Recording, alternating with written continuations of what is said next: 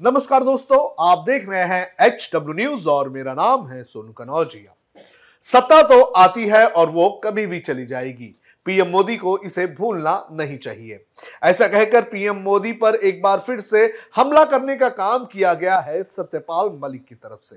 सत्यपाल मलिक ने अपने बयान में किस तरह से पीएम मोदी और बीजेपी वाली केंद्र सरकार पर हमला बोला है यह मैं आपको एक एक करके बताऊँगा, लेकिन उसके पहले मैं आपसे अपील करना चाहूँगा कि आप इस वीडियो को बड़े पैमाने पर शेयर करें और सत्यपाल मलिक के इस बयान पर आपकी क्या राय है, आप हमें कॉमेंट करके ज़रूर बताएँ। बीते कुछ वक्त से मेघालय के राज्यपाल सत्यपाल मलिक बीजेपी और पीएम मोदी की आलोचना करने का कोई भी मौका नहीं छोड़ते हैं। इस बार तो उन्होंने पीएम मोदी को सीधे सीधे यह याद दिला दिया कि सत्ता पर इतना गुमान करने की ज़रूरत नहीं है, क्योंकि सत्ता एक दिन चली जाती है। पीएम मोदी पर निशाना साधते हुए सत्यपाल मलिक ने कहा कि इंदिरा गांधी भी अपने समय में सर्वशक्तिमान खुद को समझती थी, लेकिन उनकी सत्ता भी चली गई। ऐसे ही एक दिन पीएम मोदी भी चले जाएँगे, इसलिए भला हो कि वे देश के हालातों को ना बिगाड़े। सत्यपाल मलिक रविवार को राजस्थान विश्वविद्यालय छात्र संघ के एक कार्यक्रम में हिस्सा लेने जयपुर पहुँचे थे।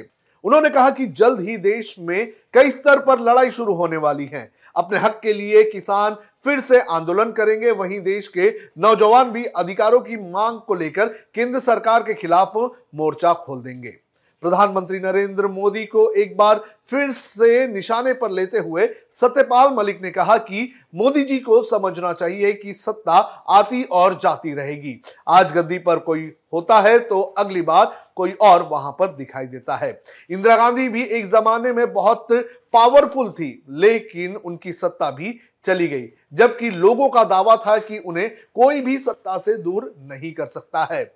इसी तरह एक दिन आप भी चले जाएँगे। लिहाजा बेहतर होगा कि हालात इस कदर ना बिगाड़े कि उन्हें दोबारा सुधारा ना जा सके। अपने संबोधन में सत्यपाल मलिक ने केंद्र की नई अग्निवीर योजना पर भी सवाल खड़े किए हैं।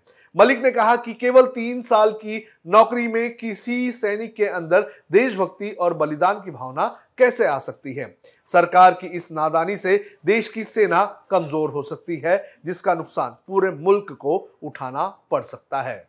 सत्यपाल मलिक ने आगे कहा कि उन्हें पता चला है कि अग्निवीर योजना में चयनित होने वाले सैनिकों को ब्रह्मोस, अग्नि, राफेल जैसे संवेदनशील हथियारों को टच करने की अनुमति नहीं दी जाएगी। इससे तीनों सेनाओं में अग्निवीरों और परमानेंट सैनिकों के बीच भेदभाव बढ़ेगा, जिससे सेना बर्बाद हो सकती है।